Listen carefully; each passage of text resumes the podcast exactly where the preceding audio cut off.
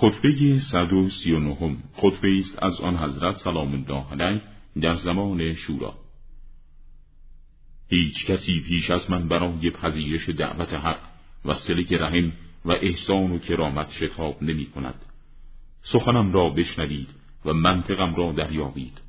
شاید پس از این روز ببینید درباره امر زمامداری شمشیرها کشیده شود و پیمانها شکسته شود تا آنجا که برخی از شما پیشتازان اهل گمراهی باشید و پیروان اهل جهالت.